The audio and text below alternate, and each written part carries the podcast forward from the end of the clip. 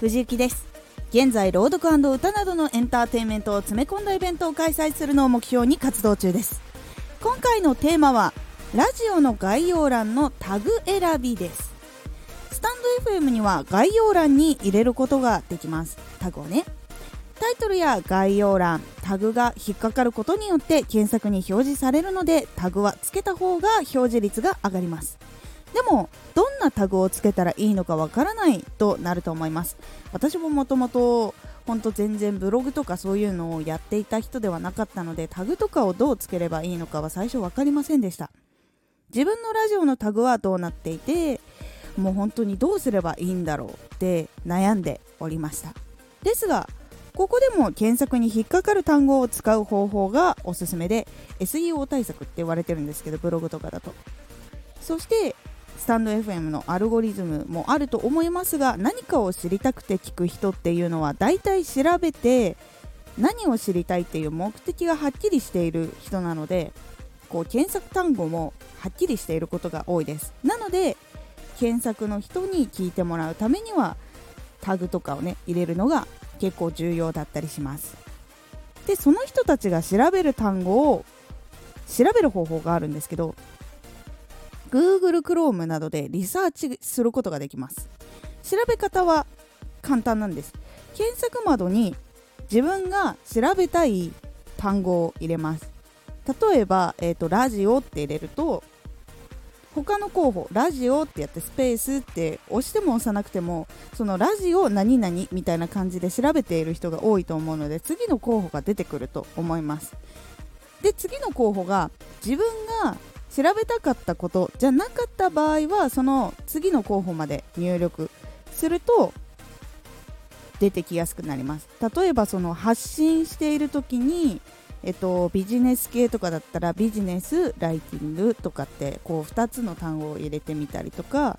あとはラジオ配信やり方とかっていう風にやっていくと関連のやつが出てきたりするので、できるだけちょっと広めに単語を入れてリサーチするようにしましょう。そうすることでその候補に出てきてるのって多くの人が調べていることなんですよ。なのでその単語を入れてあげると、やっぱりこう始めようとしている人とか何かをやろうとしてそれが知りたいっていう人はやっぱりそういうのを調べることが多いので、そこから聞いてもらって他のラジオも聞いてもらってさらに勉強してもらうっていう流れに作っていきやすくなるので、ぜひ自分のラジオに近い単語を検索して、で候補で出てきたやつで自分のラジオに関係がありそうな言葉を拾ってタグに入れましょう。そうすることで興味を持った人が気になって聞いてくれるようになります。最初はこういうところから一つずつ積み上げていくことで一人でも多くの人に出会えるようになります。一つ一つね、大事にしていくことで自分の好きなことがもっとたくさんの人と一緒に楽しめるようになるので続けてみましょう。今回のおすすめラジオ。チャンネルのテーマは大きく決めておくです。きっとチャンネルを始めてこれやっていこうみたいなね、テーマを決めると思います。そのテーマを絞りすぎていたりしませんかっていうお話でございます。一つに絞って有名な人がこれやってって絶対当たるっていう